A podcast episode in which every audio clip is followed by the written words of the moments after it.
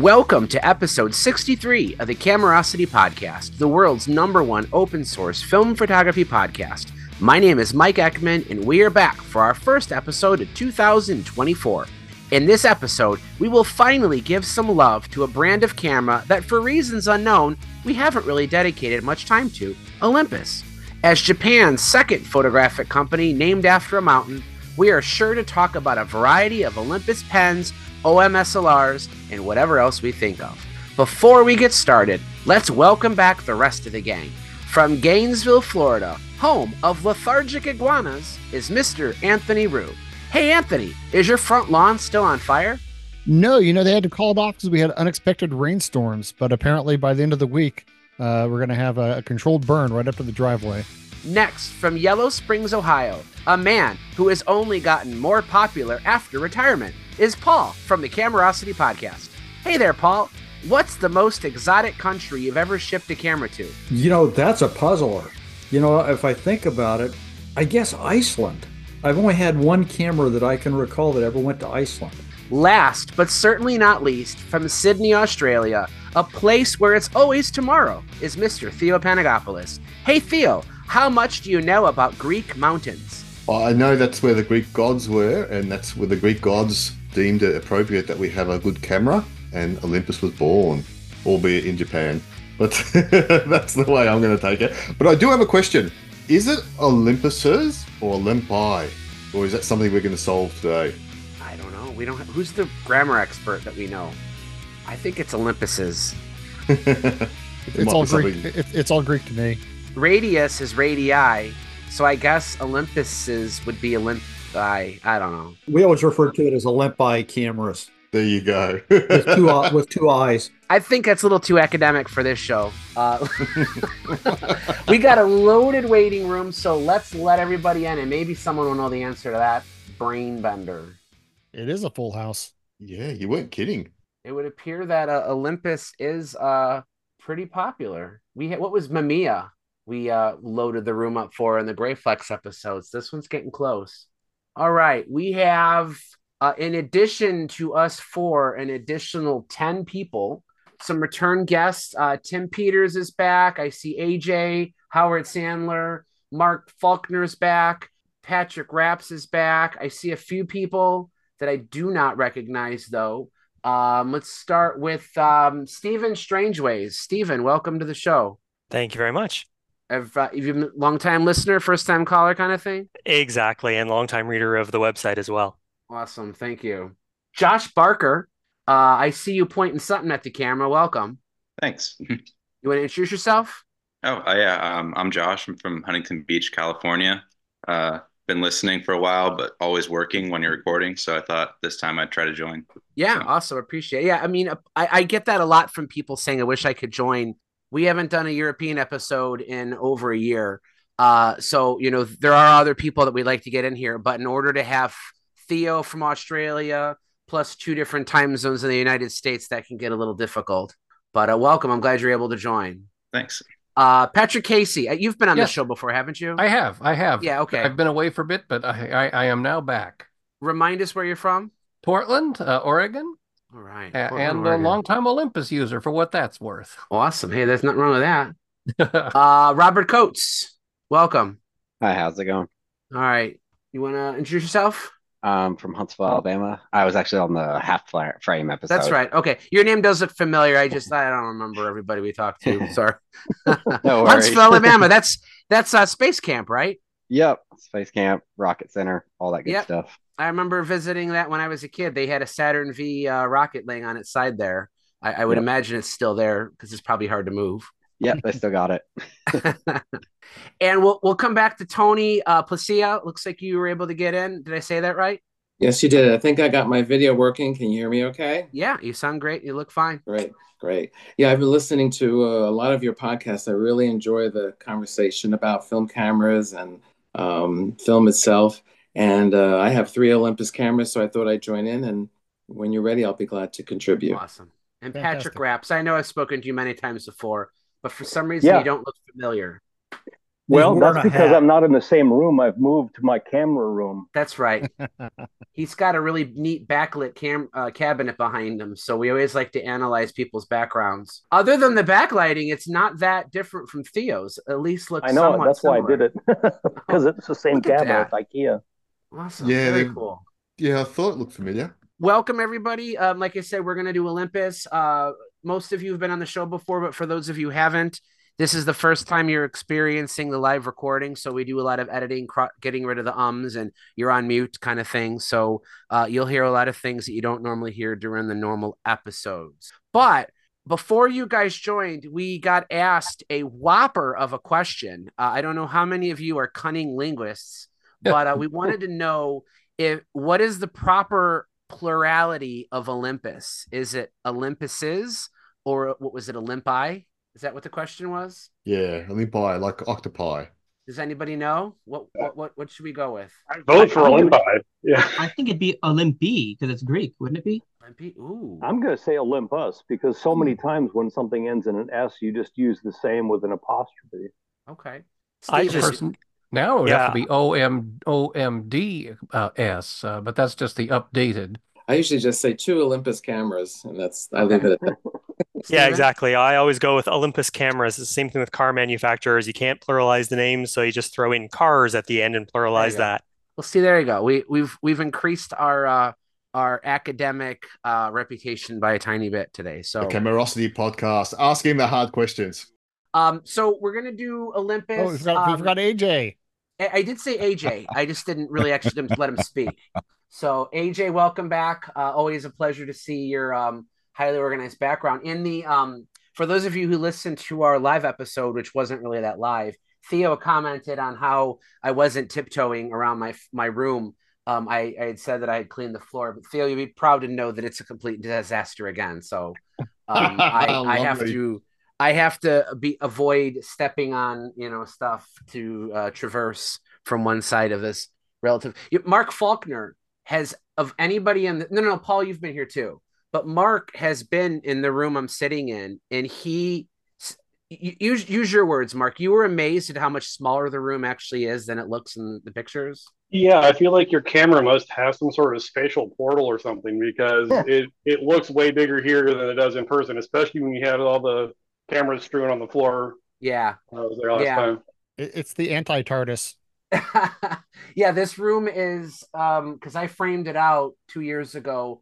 It's about 10 and a half feet wide by about 13 feet this way, which isn't like normal bedroom, you know, home office type room, but with the shelves and all the clutter, it kind of tends to like combine in on you. But then the wide angle lenses of uh of my laptop tend to make it look bigger than it really is again. But um, enough about rooms.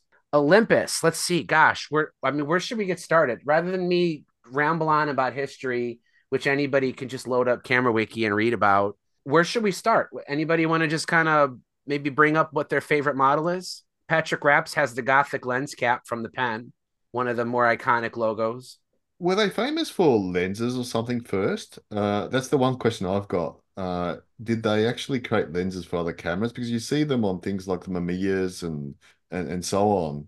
Yeah, I mean, Olympus's early history was similar to other optics companies like Fuji, um, even Minolta, which really wasn't even Minolta. Their name changed a couple times too. Um, there was a lot of, I, I, should say, there's very little organization in pre-war optics. Um, you know, Canon built the the um, Hansa Canons, but uh, Nippon Kogaku made the lens mounts, the rangefinders, and lenses for them. There was a lot of cooperation um, remember, you know, if you put your mindset back into pre-war Japan, um, even though they had been modernizing for about 50 years prior, yeah, about 70 years prior to World War II, they they still had somewhat of an empirical Japanese empire mentality where they had an emperor, they had uh, this structure of people worked for the betterment of of the empire. So we think of today, like you wouldn't imagine that Canon and Nikon would do much to help each other out, uh, making products for each other. But back then, it was very common for companies to one Japanese company to help out another. I mean, we've heard many examples of you know uh, Nikon making lenses for Mamiya cameras, uh, the lens mounts for Canon cameras. Um, you can find uh, you mentioned Theo Zuiko lenses on on a, a large number of cameras. Um, you have Theo the the uh, the Takan Mini A6. I think doesn't yours have a or no no that has a Takumar. I can't remember. Yes, that, that has a Takumar. I mean, they, they were similar situation, but yeah. Yeah, but similar situation though. You can find some TLRs by some third party companies. You can find a bunch of six by six folding cameras with Zuiko lenses. Um, I have the one and only uh, Leica thread mount M39 Zuiko lens. Olympus made one for the Leica. It was a 40 mil or four centimeter, um, I think an f2.8. And uh, that's the lens I actually used on my Leica 3G review because um, I've always been a fan of the 40 millimeter focal length. It it matches more like how my eyes see the world. So um, to have a to have the uh, an uncommon Olympus LTM lens at a focal length that I really really like, it was just an opportunity I couldn't pass up. So um, yeah, I would say Theo that you, you're right that they were originally more famous for making things for other people than they necessarily were their own cameras because really it, it what I mean, gosh, they had six by six cameras. I know there is an Olympus TLR that's really rare. I've never even seen one in person. I do have there are a couple semi Olympuses.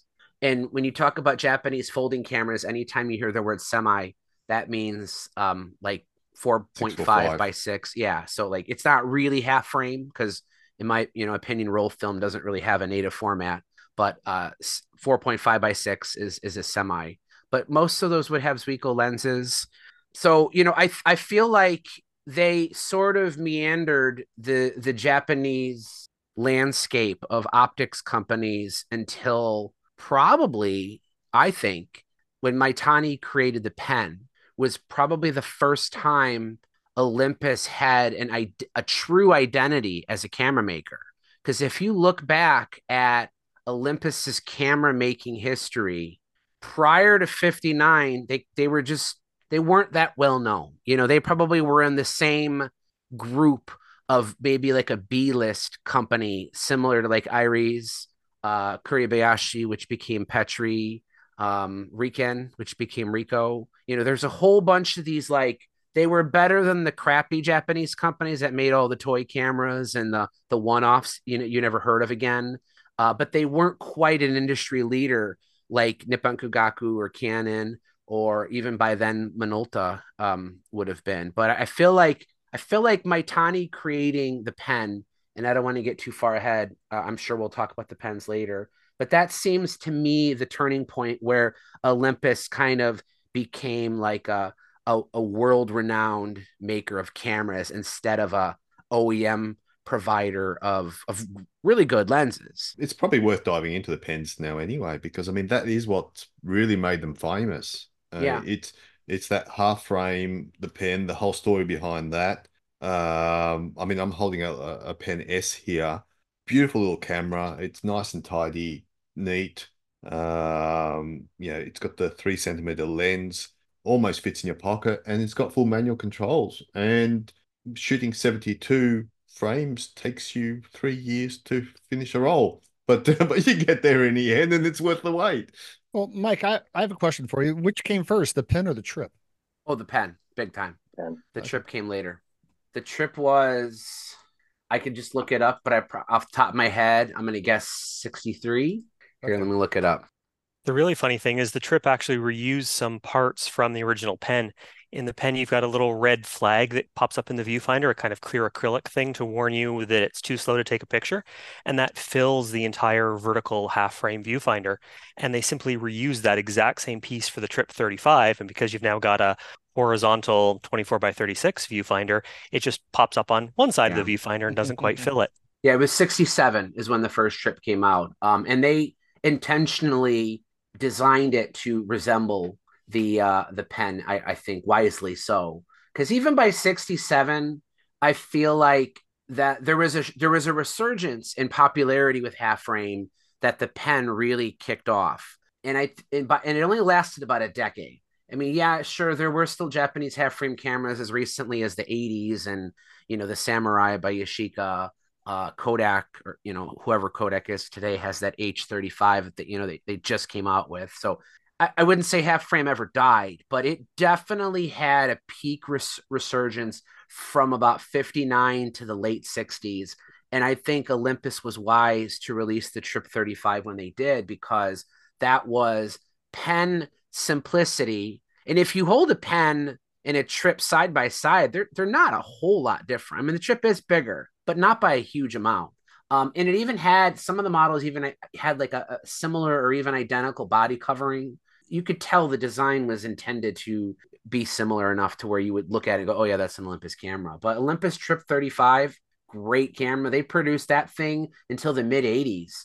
Um, fully mechanical, only a two-speed shutter uh you know wind knob. It had the wheel just like the the pens did. So that camera sold so well and was so popular and so simple and reliable. You know i think that's what people really loved about it is that's a what did you call that? A um a january to december camera paul where you develop a roll of film and it had like Right. every major It's- holiday it's on it? Holiday roll. the holiday roll. That i think the, the trip was the holiday camera. It would just get thrown in a, a bag or a luggage piece of luggage and whenever someone would go on a trip they'd literally pull out the trip and and it, it just worked Was the half frame uh, craze driven more by the fact that they could make the cameras small or by the fact that film, I, as I understand it, was quite expensive in Japan? It's, I think it's both. Um, it definitely was expensive. I've even done a little research trying to come up with an analogy of what a roll of film might have cost in the 60s in Japan. And while it, it, it did, it, there is a little bit of me kind of guessing around. I I had found an ad somewhere of uh, Konica had Sakura film, which was their brand of film. I had found a Japanese advertisement from the late 50s for Sakura film um, and I figured out the amount of yen. It was like, I don't know, 10 yen or something like that. And I tried to do a historical conversion from night, late 50s Japan to current day Japan. And then I used a a currency converter from modern day Japanese yen to US dollars. And, and there is a bit lost in translation there, but for, for sake of argument, it came out to be like a 36 roll of film was the equivalent of like 35 to 40 dollars today Oh, geez. so it, it was it probably it isn't quite as you know literal as that but it at least proves the point that film is extremely expensive so it was hugely appealing to people for the same amount of money they could get twice as many pictures and those Zuiko lenses were so sharp that they could very easily be printed you know, uh, four by sixes, five by sevens, even eight by tens. You could get pretty decent quality on an eight by ten print.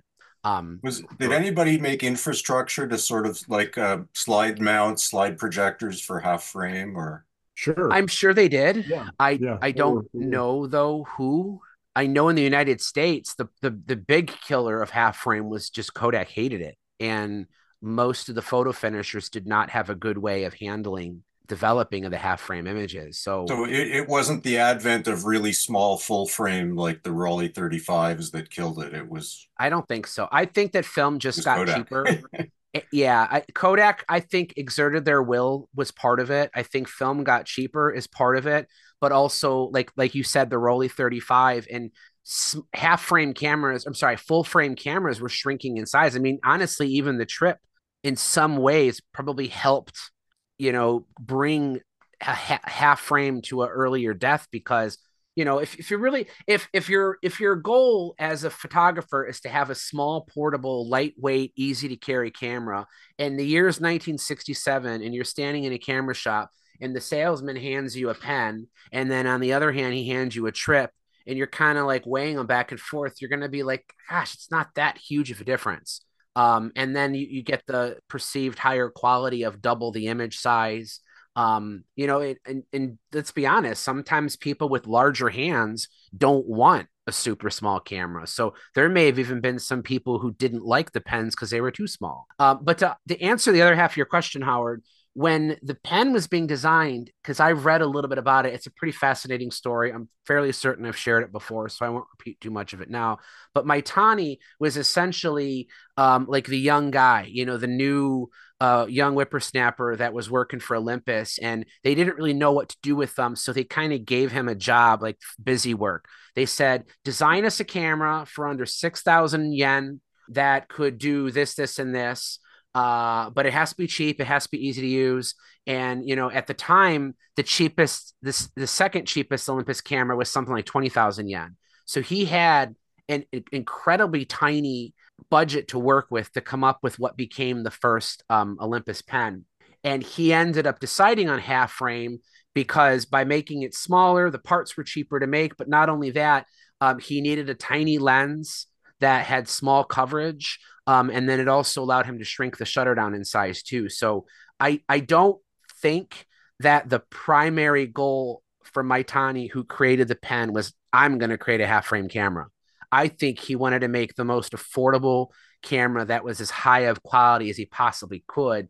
And it just so happened to be half frame, which just so happened to appeal to a lot of people who wanted to save on the economy of, of developing film. So, so the half frame uh, popularity didn't start with the pen. There were others, uh, maybe before. I'll answer that one of two ways. What we call half frame, we generally refer to as 18 by 24 on 35 millimeter film. That's going back to the late 1800s. That was Edison's frame size it, for the kinetoscope. Oh, yeah, I, right. I didn't think about that. That's movie. That's movie size. Yeah. Right. So if you think back to the original motion picture cine cameras of the early 20th century, they probably didn't measure them in millimeters, but whatever the inches equivalent to that would be was basically four sprockets. Edison's cameras are what standardized the spacing of the sprockets on 35 millimeter camera. So a full frame 36 millimeter image is actually just eight sprockets. So half frame is four sprockets. So back then, when the first still cameras were created that used 35 millimeter motion picture film, they rightfully used the same size exposed image. Uh, the Ansco memo um, there's an Agfa memo too. The uh, there's a there's a bunch from. The, the tourist multiple had it. Um, a few others. Even when um, Barnack, Oskar Barnack, wanted to create the the first Leica, he wanted an image larger so that he could test the film and get the best possible image quality. So he was really the first I mean, there were other people that did it too. I don't want to get in the ins and outs of someone being the first because you're always going to be wrong no matter what you say. But um, Barnack created the original prototypes of the Leica as being what they called double frame. So you had single frame and double frame, and that terminology was pretty commonly used up until about the war.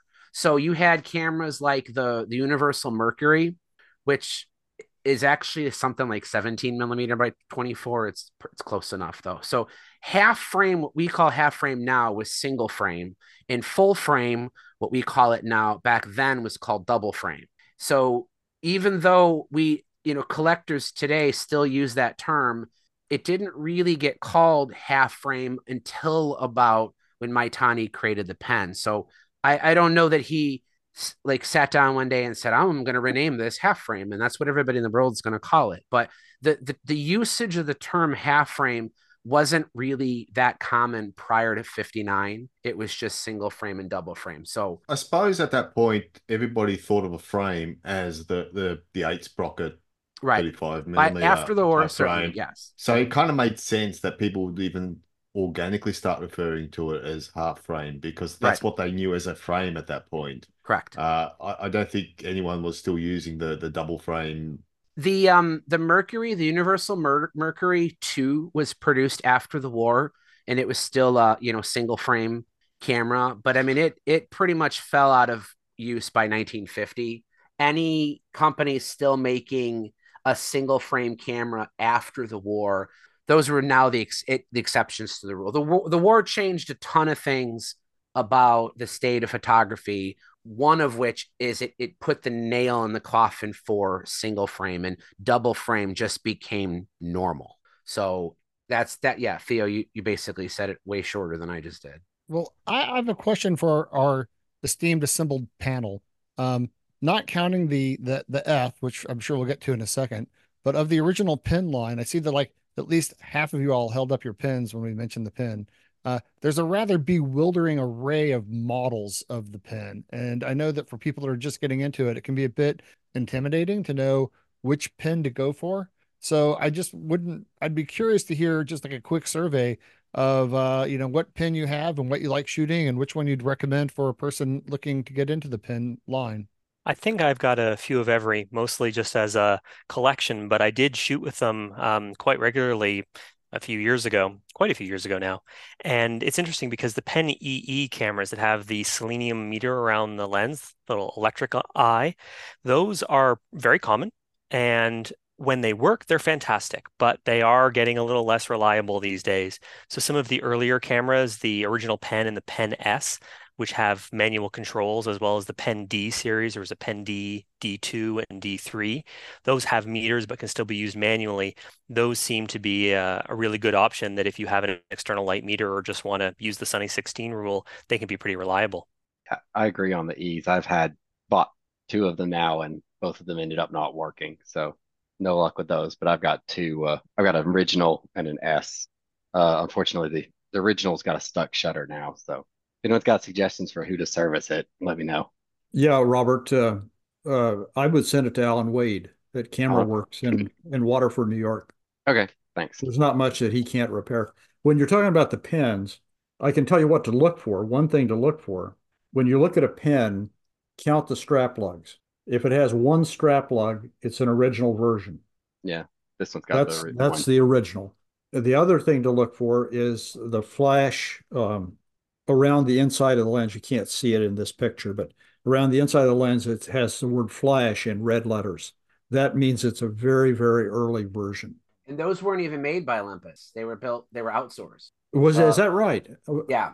I can't remember the name of the company, but when Maitani, I, I mentioned earlier, was challenged with building this cheap, inexpensive, easy to use camera, no more expensive than 6,000 yen, when he actually produced it and showed it to the board, they were so impressed. Um, they immediately wanted to make it, but they were concerned that such a cheap camera might somehow diminish their image. So, and they and they weren't convinced it would sell in large numbers. So they outsourced it to uh, like a sister company or someone they had partnered with. But demand was so high so quickly that that company immediately their capacity was exceeded, and Olympus kind of swallowed their pride and said, "All right, we'll take it over." But that's that's the difference, Paul. Is the ones that have the flash and red letters are the original originals. Well, the other the other part of the story is they're exactly like Rollei 35s.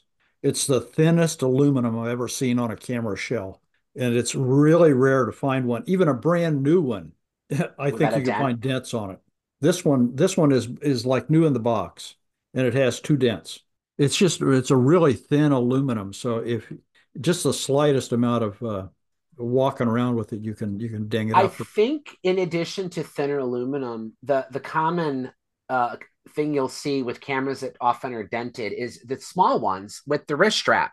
I mean, they were they're designed to be carried around, and people just kind of swing their arms, and they're more likely to take a bang against a railing or something while you're at the zoo or or, or something like that. And I I think that that also contributes to why they're always dented. Uh, this is Tony, and I'm from New Jersey. I forgot to mention before. I have the EES. Uh, I think it's from 1962. The S model has the 2.8 lens. I got it this year and um, at a good price because the selenium meter was broken. But I am able to. It has a 140th of a second shutter, and I'm able to adjust the aperture.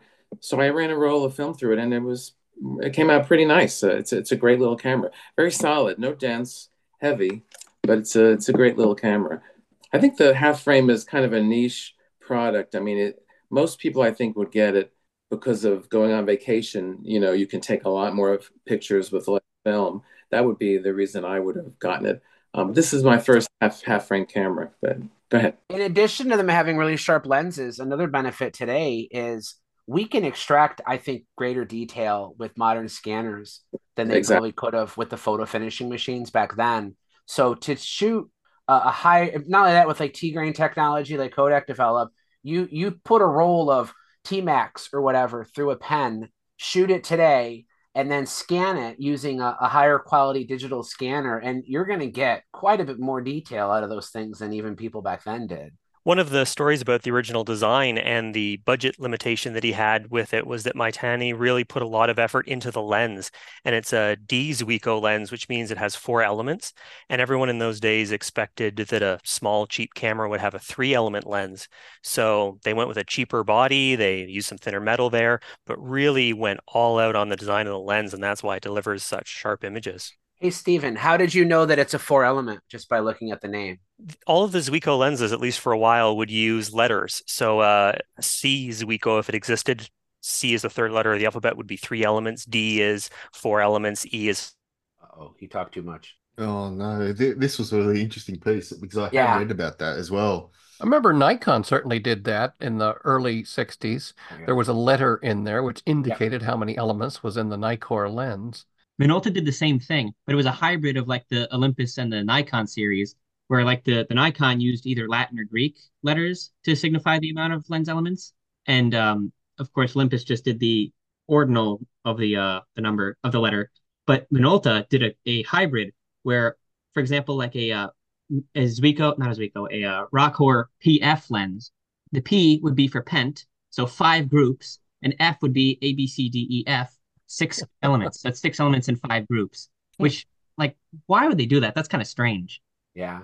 Well, I will say that that after our our half frame episode that we had a while back, I rushed out and bought myself a, a Pen D2, and uh, it's a crazy fun little camera. It's super super you know compact and and heavy, but it's got the F Zuiko 1.9 32 millimeter lens, and it is a cracker of a lens. So F means six, right? Six Yeah, elements. Six element, uh, 1.9 and a pin. And uh, like you said before, like I think it was Stephen that said that uh, even though the the meter's about one stop off, you can shoot it manual, and it's just a you know totally easy to use. It, it's become you know quite the pocket camera for me. I carry it all over. Mike, I, I, I can't help but say this, but uh, do you think the Olympians handed my handed the designer a, a Herculean task? I couldn't remember his name. I couldn't help. No, I mean, it, and that's kind of coming back to what I was alluding to earlier is that Olympus was certainly a good company. They were well known within Japan, but I don't know that they had an identity until Maitani created the pen. And then just about the time when Half Frame was dying, he came out with the OM series, which originally was the M1, M actually standing literally for Maitani, but Leitz had an issue for whatever reason with uh, at the time a small Japanese company coming up with an SLR called the M1 when they also had an M1. So they ended up just adding an O in front of it. But uh, the first year that the OM1 was in production, they were called M1. So if you're a collector and like uh, little variants like that, if you can find an OM1 that's an M1, uh, it's worth a little bit more. But otherwise, they're the same camera. Mike, which came first, the the Pen F or the M? Pen F. The SLRs came in the 60s. The half frame SLRs were all 60s. Okay. The M came out and correct me if I'm wrong, Paul, 72, 73. Uh, earlier than that, I think like 70, 71, 70 or 71. I don't want to quibble, but I'm I'm almost positive it was 72. I mean, it's it's it's a silly thing to quibble about. Yeah. I just remember I was shopping at the time and it wasn't quite available in 70. It, would have been announced in 72. Perhaps in this country you couldn't get them until late 72, early 73. I'm on the I'm on the Olympus website because believe it or not, we get once a year we get a uh, rep from the technical rep from Olympus, and they are they're always coming down talking to us that before Olympus even got into uh, the photography side, which was in the 30s, uh, the 1800s, they were into microscopes. So they've That's been the true. lens. They were working on lenses way before they were were there. They were anywhere near photography. But I got the Pen F over here, and it's September 1963. I did an article uh, last year on ranking each Jap- Japanese camera maker's first SLRs, and I Olympus is the only one I had to go to a half frame because they really once the pen series took off in terms of 35 millimeter, that's pretty much all they focused on. The Trip was their first attempt at a, a, a full frame 35 millimeter camera. They, they did have SL like full frame SLRs before the OM that were full size and They had I one don't hear SLR. much about them. I don't think they were anything special, but It's not plural. It's there was a single model. Can anybody Okay. name what the the one 35 millimeter full frame SLR was before the M1? Was it Uh, FTL or something like that? Yeah. Yeah, you're right. It was called the FTL. Yeah, I, I think I've seen it in like a junk box in some yard sale. So this camera, the big deal with these is that um, they're a M42 screw mount, and uh, so it's one of the few. Like I mentioned earlier, I have a Leica thread mount Zuiko lens. Well, these lenses are the only Zuiko lenses you can get in screw mount. So finding the FTL was only made for about a year, I think maybe 18 months. Um, you can find the bodies pretty easily on eBay, uh, but rarely with a lens. And the reason is is that everybody wants to shoot a Zuiko on a screw mount. So you could adapt this to a Pentax to any number of screw mount SLRs. Uh, but one thing that is kind of neat about it is it op- it supports open aperture shooting. Um, in order to do that, it has a locking pin. So we've talked before about the Pentax ES2, the Yashica AX, the Electro AX, um, the Chinon, what the CE, I think it's called the CE two, three, whatever. Um, they usually have some kind of mechanism on the lens mount that allows you to positively know when to stop rotating the lens. Like if you think about it, a normal screw mount, you just tighten it until it stops moving. But Yeah. every camera is slightly different. You know, where that lens actually stops moving is slightly off. And and that slight difference makes a difference in the position of everything. So in order to have that coupling between the body and the lens correctly, um, these companies usually had to add either a little notch. I'm not going to try and show it, but there's a tiny little notch inside the lens mount that slides into a pin on the body, so that even though it's it's still a screw mount lens, um, when it when you get it as far as it'll go, it clicks into place. But I would disagree with you, Howard. This was actually a very good camera. That they were built to ex- very good quality. Um, it's a larger body. It's more the size of like an Ulta SRT 101 in terms of size because you know the M1, the OM series were very famous for how compact they were. This is more like the classic 60s full frame size, but the build quality on it's very very good. The lenses are excellent. Uh, this is a G Zuiko, so it's a seven element lens.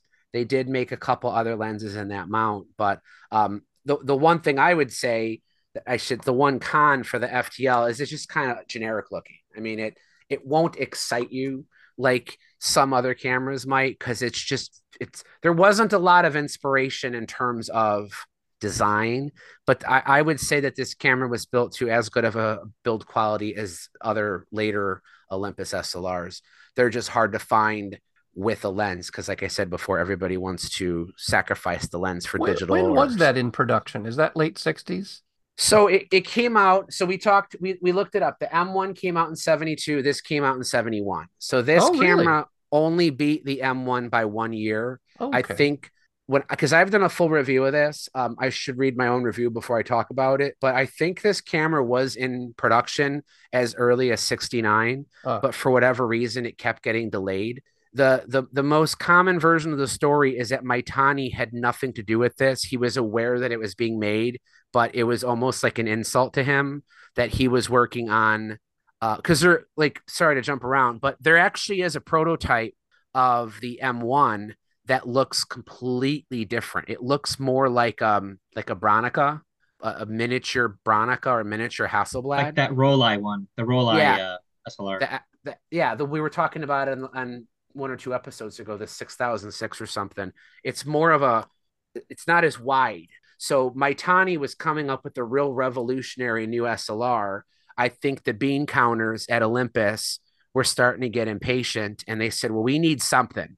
And Maitani wasn't going to be ready with his new camera for another couple of years. So they sort of rushed uh, this thing to be created. And, and by the time the FTL came out, the M1 was only a year away. So this this was a stopgap. It's got a very much a Mamiya look to it, doesn't it? Well, and it's funny because I've not found anywhere. I've not found a book. I've I've looked around on various Olympus historical websites. There's a whole lot of theories about who made this. Some people say Olympus did actually make it, but that just seems hard to believe because at the time for them to have put all the effort to create a brand new SLR from scratch when they were already working on another brand new SLR that they knew would only be released for a short period of time just seems highly implausible because I mean this camera is unlike any other camera Olympus has. And it's Um, not even in the Olympus Museum uh, website. yeah. webpage. So, but it it I have looked at a whole bunch of Cosinas. I've looked at a bunch of Chinons, um, even some Ricohs, some Mamiyas, like you said, Theo, and it doesn't perfectly match any other brand that I've seen. So somebody made this camera. And most people tend to believe it was not Olympus. We think that somebody else kind of had it already in the works and they maybe paid them money to finish it um maybe they collaborated maybe they gave the basic specs to some other company and just said build this for us um but there's no one knows for sure. I mean even the few times there was an interview that Maitani did i think in 2005 before he passed away he doesn't even mention it.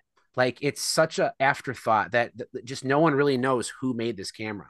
I think a lot of people assume it's going to be a known company, like it's going to be Minolta, but there were a lot of companies that never released things under their own names. Like you were talking earlier about the original pen, uh, that was originally made by a company called Sanko Shoji, which is not a name anyone would recognize. So it's entirely possible that the FTL was built by a company that never made things Yeah. under their own name, always just contracted and outsourced manufacturing from other companies. It's interesting that Maitani felt the need to have a totally new lens mount uh, when he did the OM or the M1, and he decided he wanted a bayonet, not a screw mount. That's interesting.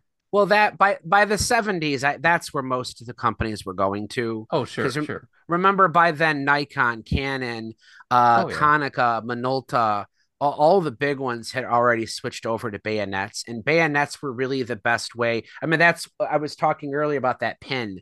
You have to positively mount a lens to where it's always in the exact same spot, and that's really hard to do with screw mount. So bayonets offer those advantages at, at the, and they're also just easier to put on and off, minus the Canon.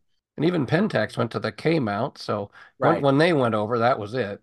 Yeah. Well, Mike, before we completely jump over to the M series, I just want to give a little bit of love to the, the Pen F and the FT, which I think is just one of the most genius designs of any camera. I mean, it's just there's so many innovations. It's such a solid camera. You know, I think it's it's it's one of the the few SLRs that I think actually stands up to, let's say, a, a Leica M3 as far as just just innovation per ounce and uh and and just the quality the lenses that come with that camera are spectacularly cool and, and good. Uh, i know that when i traveled to japan in november uh, my primary camera was my pen f with the uh, 1.4 40 millimeter.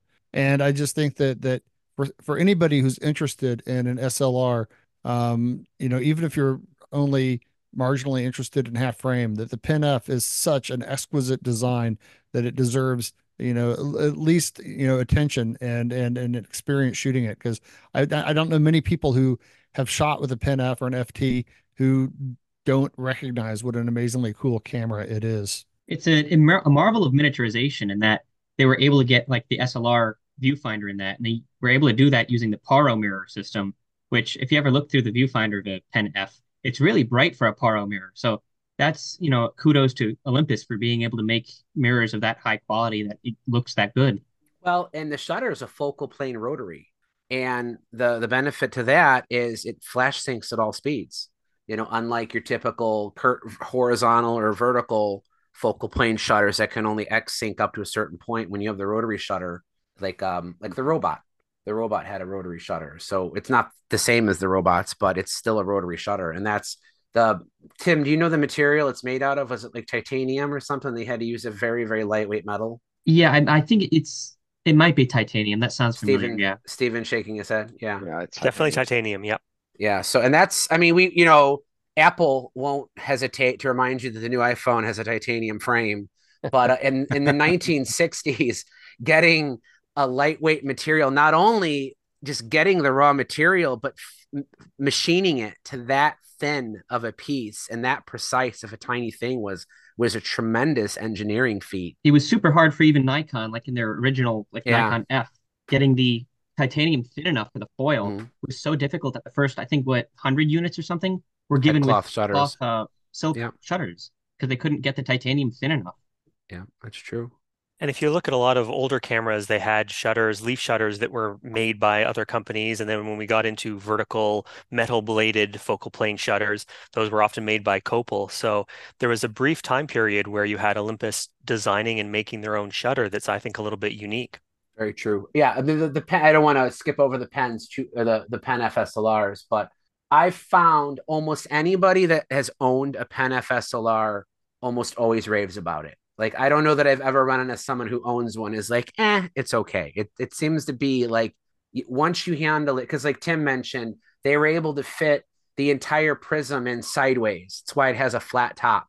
It doesn't Well, look a like a prism, normal it's a lens. mirror. That's the cool part about it. Right. It's a Porro mirror. I I've actually just started shooting with mine for the first time. I've got the first film through it, and I have to actually, um, and I've got the FT, and I'm really enjoying it. I I actually didn't realize what I was missing out on until I actually started shooting the last couple of weeks with it. It's it's really handy, really easy to carry around. I've got the 38 millimeter lens on it, uh, and then um, and I've also got the 100, which I, I believe is actually quite quite a, a beautiful lens for portraits. My personal favorite lens is the uh I've got the 25 2.8, which is an awesome lens too. Anthony, wasn't there a pen lens that you said is notorious for either desilvering or separation or something? Oh, it's it's one of the wide angle lenses. It's one that uh Johnny's been trying to get for ages, and every copy he had was trash. Okay. Um, but I don't I don't remember specifically which one. It might have been the 35 or uh the 28. I I don't remember which one. There's there's two 28s. There's an is an f4 or an f3.5 and an f2.8. Yeah, I have the 25 f4 that you just mentioned. I, that's the only wide angle pen f lens I have. And then there's also a 20 f4, I believe. Yes, was the I think one. that's true. Did any of the uh, uh, uh, the the secondary lens makers, Vivitar and Soligor, did they make stuff for the half frame Olympus ever? That's a good question. Not that I've ever seen. Don't know that I've seen one. There was a third party teleconverter that was made, but that I Hmm. think was it.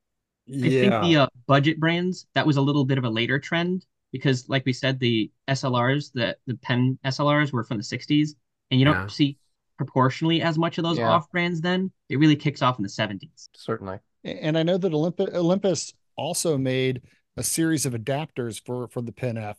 So I've got the Pen F uh, adapter for uh, Exakta lenses, which is great because I can shoot my Biotar uh, on on my Pen F, and it is really stunning. Gives you great results.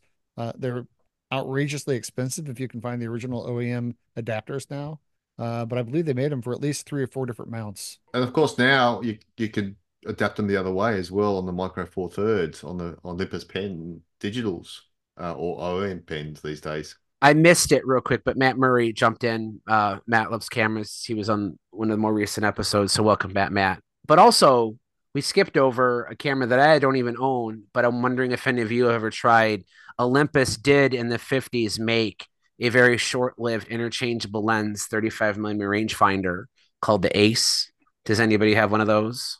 No, a lot of people shaking their heads. There was I have both the Ace and the Ace E, which had a built-in meter. Neither of them I have with me, unfortunately.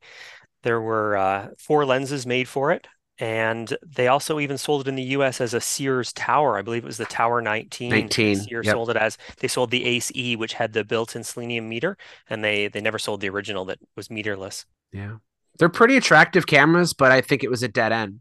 I was going to say that that if we can, you know, sort of go chronologically before we get to the uh, OM series, uh, there were the the the three or four rangefinders that they came out with in the late '60s: the EC, the RC, and the SP, which are also a bit of a cult camera. Uh, all three of them. I know that the EC was my very first camera that my dad ever gave me when I was in junior high school, and it traveled all over with me. Went to concerts. I shot like a Blondie concert with it in 1977 and uh um and then eventually I was in a high school field trip to Mexico and got thrown into a pool with my my EC and that was the end of my uh, Olympus. Uh but all of those, especially the SP, even though it's a little bit large for my taste, uh, has an an exquisite lens on it. Uh the RCs like the the great like Goldilocks right in the middle of the camera that I would probably recommend to most people if they're interested in getting into these fixed lens rangefinders. Uh, all three of those are really high quality, fairly affordable, and extremely reliable. And I see I've Robert's got one of his there. This is kind of the grandfather of it. It's the S2. the 35S2 with a 42 millimeter f1.8, and it's a great little camera. It's not as small as those. We need to compile a list of all cameras that had the name S2. There's a lot of them. so, what lens is on that one, Robert? Uh, a 42 millimeter f1.8. I think they also had a 2.8 or two, yeah, f2.8 on some of them, something like that. I can't remember exactly, but had a couple of lenses. Is it an F or a G? It's a G. G. G, okay. Okay, I just saw Mark Faulkner held up an Ace. You do have one. Yeah, it's it's an attractive camera. I mean, it's almost a shame that it didn't do better. So yeah, they did a lot of uh the the fixed lens rangefinders. Anthony, I'm glad you redirected us backwards a little bit. Um, because those full size, well, the EC was a little bit smaller, but the 60s Olympus 35 based fast lenses, they originally some of the earlier ones were one seven or one eight, the later ones were one seven. Um, the SP, like you mentioned, has a bit of a cult following. It's one of the very few fixed lens rangefinders that can do both spot and average meeting metering. It's um really really nice camera. It's got um I think it does auto exposure too. Mine's got a dead meter, although it works fine. But um, I was going to offer a tip. If you're interested in an SP but don't care about the electronic features, but still want the same great seven element lens, look for a camera called the 35 LC. It wasn't quite as common. I don't think they were made in quite as high of numbers as the SP was, but these almost always fall under the radar because I don't think a lot of people realize what it is. This is essentially the SP just without the advanced electronics. It, it still has a CDS meter, but it's just more like a match needle. You can see the match needle there on top. But I mean, it's got a, a bright and very high contrast rangefinder. It's got the similar size body. In fact, I think it might even be a little bit bigger, but it still has the seven element f1.7 lens. And I've shot this one. I've reviewed this exact camera on my site, and uh, it produces equally sharp and, and great looking images, just like the SP does. A nice camera, Mike. There was now there was um, a version of the SP that was sold in Japan only called the UC.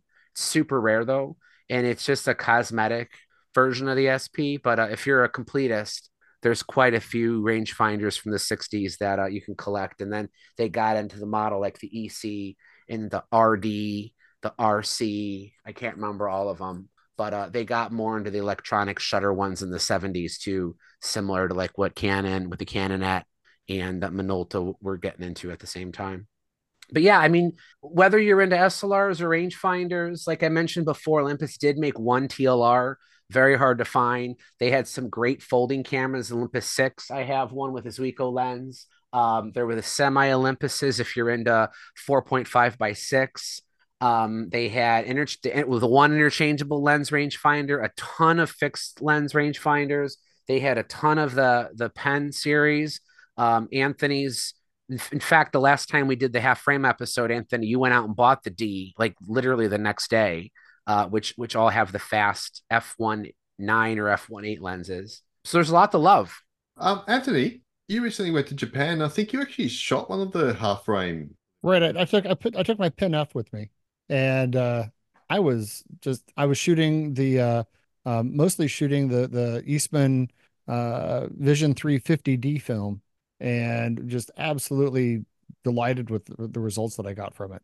Yeah, they, they were quite stunning actually. So it, it's yeah, anyone that says half frame doesn't produce the result is is really just not shooting it right. And, and then of course the other camera that I took with me was the Olympus XA4 uh you know and I'm, I'm kind of leapfrogging past the om ones which by the way i love my om one. I think they're fantastic cameras great lenses. Hopefully we talk about the om series in depth. But of the xas um i have a long history with them when they were first released. Uh the xa not the, the not the rangefinder one but it was it the xa1 or just they just called it the xa uh the first one that didn't have the rangefinder i ended up uh um, going through at least three of those uh, when they were brand new, kept on breaking them, returning them, replacing them. And I'd kind of given up on the XA line. I actually abandoned my XA for uh, a Minox uh, 35 GTE. But uh, the XA4, I was kind of a late comer to it. It's uh, it was actually um, Jeff over at I Dream of Cameras uh, was raving about his because it's got the wide angle lens with the macro capability, where just like the the the, the uh, original Minox, it has the measuring uh, wrist strap where you can do like one foot focus on it. Um, and that XA4 is just a firecracker of a little camera. Uh, yeah, I, I can't even, you know, it, it, quickly jumped up in my list of, of most shot cameras because uh, that combination of that lens and that form factor is just a, a fantastic carry camera when you're traveling. Well, Anthony, do you know who designed the XA? The same is it was um, yeah, Maitani. Yeah, yeah, mm-hmm. Maitani. Yeah. Maitani is responsible for the pen, the OM1 M1, and the XA. So you you look at probably Olympus's three best lines they ever really sold during the film era were all created and conceived by the same guy. And I think he he did the stylus too. I think he might have. Yeah, I don't know. It was late. I mean, it was late. It was late. Career, it would have been late in his career. But yeah. I mean, and, and what's interesting too is when you look at those three cameras, like they're so different. You know, I mean, like there's no design consistency between the three. I mean, he truly just started over and said, "I'm going to make something great," and then he did. And he's like, "All right." I'm going to make something else great. And then he did. And then he's like, I'm going to try it again and do it a third time. And he did. And what he was able to do, I, I don't, I lack the technical knowledge of it. So I'm not going to go into it too much, but he had to do some lens voodoo Stephen, maybe you know what I'm talking about with the XA because that yeah, camera reverse has a... Reverse retrofocus lens. So explain it's basically, that. Well, it's basically like a, a, telephoto lens, where a telephoto lens is physically shorter than its focal length would be. It's a wide angle lens in the XA, but it's physically shorter than its focal length, which allowed them to tuck it in closer to the film and make the camera more compact. So six element. I mean, if you picture what the size of the XA, I mean, it's a tiny camera. They squoze. Is that a word for grammar Nazis? they squoze in a six element reverse retrofocus telephoto lens is actually wide angle into that itsy bitsy body and somehow it was amazing. So there was a lot of voodoo in designing that camera and it just you know he he's up there you know with Fukuda uh, you know, Oskar Barnack, uh, Nagel, you know, is, is in my mind one of the greats in terms of camera designers of the 20th century for sure. Would that be a retro focus lens like the early SLR doing a wide angle lens? They had to, or are we talking about a different optical yada yada entirely? You're talking about retrofocus, and this was reverse yeah. retrofocus. Okay, all right. Telephoto. Yeah. yeah. It's not a telephoto, telephoto lens, but they use the same gotcha. principle right, right, as right. a telephoto lens to squeeze as tiny as possible this little bitty lens. I mean, it's small. I mean, the camera's tiny, like as it is. So to get a six element lens in there had to have been a, a, huge challenge. So, and yeah, the the XA is the only one with a rangefinder. The so Anthony briefly mentioned the XA1. That's not the same thing as the XA. The XA1 was an economy model. Um, but they had the XA one, two, three, and four, and then the original XA. You you can get some of them in different colors. I think Theo, don't you have a red one? Or am I thinking of somebody else? No, I've got I've got the XA3, which it's is red uh, though. Yeah, I knew you had one of them was red. red. Yeah, and, th- and, this one's got the 1600 ISO option okay. as well, which is really yeah. nice. They were all pretty good. Uh, so, Anthony, are you happy we completely skipped over the OM series now? I think the thing that gets forgotten is that when the XA came out, it was one of the first, if not the first, cameras advertised as being caseless. Prior to that, you'd have a rangefinder camera and you'd have an ever ready, or as people like to call them, never ready case that would be leather. It would screw into the bottom and have a top flap, or you'd carry something in a case that you'd have to open up and pull the camera out. And the XA had the sliding lens barrier that covered over the lens, covered over the viewfinder, had a little separate, uh, on the original XA, had a little separate cover for the rangefinder window. So you didn't need a case for it. It was small and compact. You could throw it in your pocket and just quickly and easily get it ready to shoot without fumbling with a case. And that design carried through to the stylus film cameras, and there were stylus digital cameras with that same design that a lot of other companies adopted as well. But it was kind of the first. Yeah. I, I mentioned in a recent episode the Canon MC, which doesn't look a ton like the XA, but it still has that similar collapsible clamshell design. Minolta had a camera like it too. Pentax had a, had a camera like it too. So I, I don't know that to be true, but it makes perfect sense, and it sounds like something they would have advertised it as being caseless for sure. But let's. I guess we should step back to the OMs, um, because I I feel like that's the that's the one that people are probably maybe equal to, if not more passionate about than the pens. The one thing I will say, the first time I ever handled an XA, or I'm sorry, the OM, I had an OM2 was my first one, and then I later got a one and then a four I, I've never had the three, which is super expensive. But anyway, the thing that just impresses me so much about the all the OMs is just how compact it was and when it came out. You know, when you compare 1972, Nippon Kogakure was still making Nikkormats. You know, Canon was still a couple years away from the AE1. And even when they did come out with the AE1, the OMs are still smaller.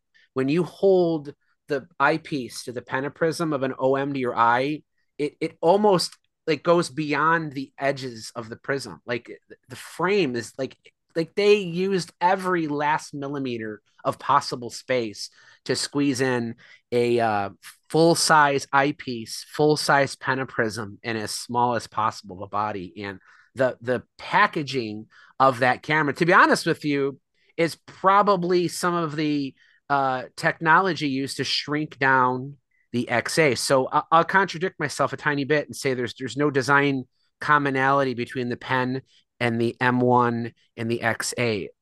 Externally, I still think that's true, but I will say the one common thread between all three of those is upon each camera's release, they were smaller than anything else anybody else was making at the time. And again, I'm gonna. It seems like Stephen is our, our Olympus technical guru here.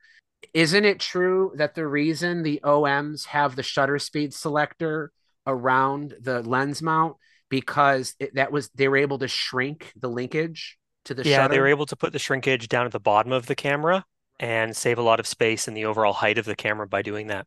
So that I think is the most polarizing feature. The Nikkormats are the same way. For for those of you who've never handled one, picture that a typical SLR or even a rangefinder, almost always there's a, a knob or a dial on top of the camera that you rotate to change shutter speeds. On the OM series, it's a collar that's compl- that goes around the lens mount. So you're kind of cradling it with your fingers. Yeah, AJ is holding one up. A lot of people, once you get used to it, really, really like it because you're basically can sh- quickly snap between shutter speeds with the same motion you would to focus the lens or change the aperture. Um, it's all in the same location. And while there is an ergonomic benefit to that, as Stephen said, uh, the reason they actually did that was more of a packaging thing. It, it allowed them to just make the camera that much smaller because the, the parts were smaller and in a more convenient location by doing it that way. Well, and also because they because of where they did position it, that also meant they had to change where the aperture ring was on the lenses. Right, they're near the tip, right? Yep, they're on the outside. But not on all of them. I actually got corrected on that. Yeah, no, not all. Not all of most of them though. Definitely later on when they went to more zoom lenses, then you would find the aperture ring closer to the lens mount in the Yeah. body. But mo- I think most of the the primes, it's up at the tip by the filter ring. Yeah, the zooms tend to have them by the mount. And there's the benefit of, of starting with a whole new mount. You've started clean sheet of paper. You can put your uh, aperture ring wherever you want. You don't have any legacy lenses you got to worry about. So pretty clever. For sure. And that's exactly why most people did it. There was one thing on that camera that that created problems, and that was the F- XFP switch uh, for the PC terminal. Professionals hated it because if you were shooting flash that was corded flash and you got on the focal plane, you weren't going to have any images. Hmm.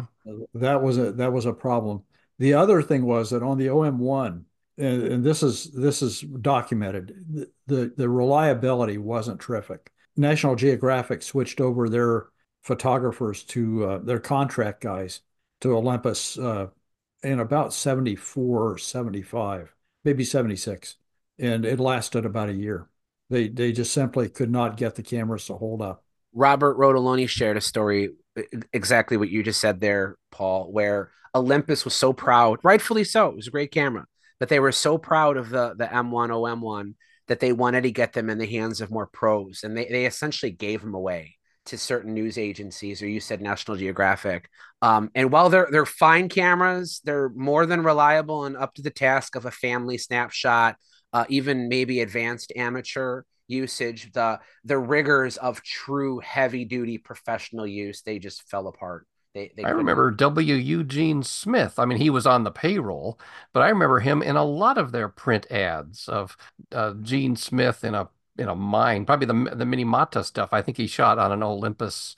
Uh, but I well remember him uh, uh, turning up in their ads for years. And David Bailey. Yeah, yeah. W. Eugene Smith also used Pens or was paid to use pen maybe, but I know he did in some of his work. Oh yeah, I remember. I've seen I've seen a, an ad picture. Uh, I can just visualize right now an ad with him and a pen, uh, smoking. No wonder the guy died young. But I've got a question about my OM2N. It has this little my uh, then sticker on the back with the designer name on it, and I don't know what that would Oh, have that's been very from. cool. Can you s- redo what, what it says, Mark? This is my Maitani uh, Olympus Oh, it on does. it. Oh, Yeah. okay. That's I, I've never seen that before. That's I remember cool. him in the print ads as well. The uh, the Eye of Maitani. I wonder if that's some kind of a limited edition or souvenir, or maybe it's like Paul's Yellowstone National Park Kodak Brownie, where some clever store just got a bunch of stickers and put it on there. Maybe that was his camera. Or like a dealer, Ooh. like a, like a dealer thing, maybe. I don't know. Uh, You should put it on eBay and say Maitani signature OM1. it's even his signature's even in gold, so that makes it even Yeah, worth gold, more. Yeah, golden Maitani signature Olympus OM1, uh, and start your opening bid at about like five thousand dollars and see if you get any action on it. I've seen a lot of Olympus cameras, but that's not one I've seen before, Yeah. so that's new to me. But one thing is there are actually a lot of signed cameras because Maitani was famous for carrying around a diamond tip pen with him. And so if, when he ran into someone who had an OM1 or one of his cameras, he would autograph it and engrave his that's cool. signature into the ah! body. Oh, that is Now, that's amazing. cool. That's a fun. He was definitely a celebrity among designers. I don't think any other camera company advertised the name and photo of their designers the way Olympus did with him. And you know, if you're interested in the OM series, the lenses are just fantastic. I got to tell you that the uh the 51.4, I'll put that up against any 51.4 lens out there. They're very good. Um, it's a it's a and for a fraction of the price of like the Zeiss 51.4, uh, it's just it's a great lens. Uh, it, it just it's like the one lens I never take off of my OM1.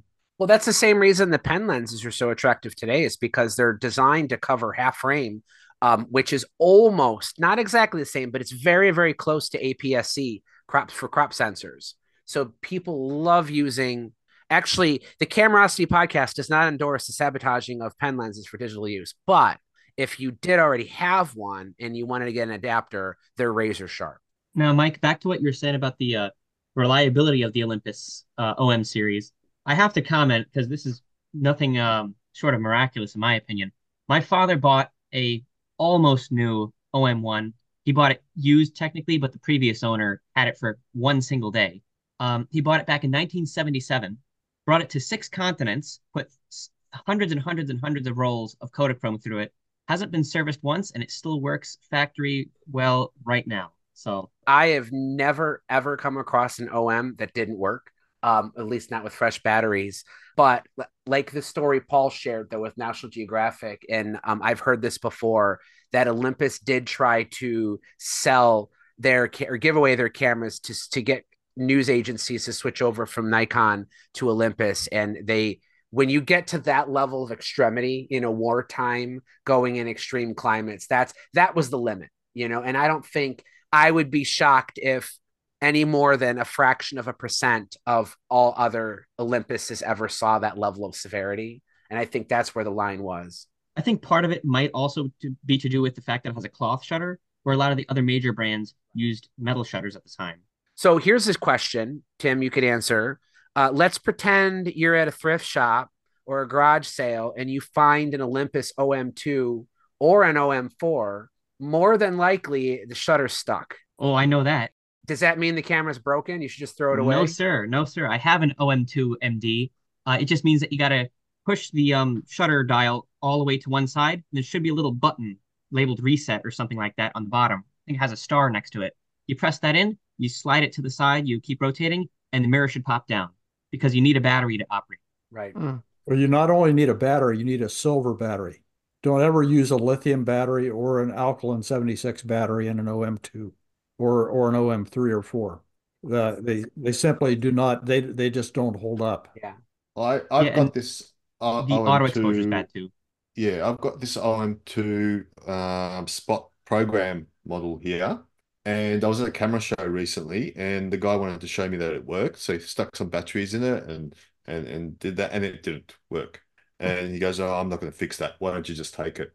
And sure enough, yes, exactly what everybody's just been saying here. Yeah, the Olympus is very sensitive to batteries, especially in the auto exposure. Like the, the OM2 has the aperture priority mode to it. And I found that with the if you do put a um, an alkaline battery in it, it chronically underexposes everything, even with exposure compensation. So, I mean, even compared to like the contemporary Nikon or Minolta, for example, uh, you just really have to use a voltage regulated battery or like the hearing aid batteries, for example. I've I've found work well.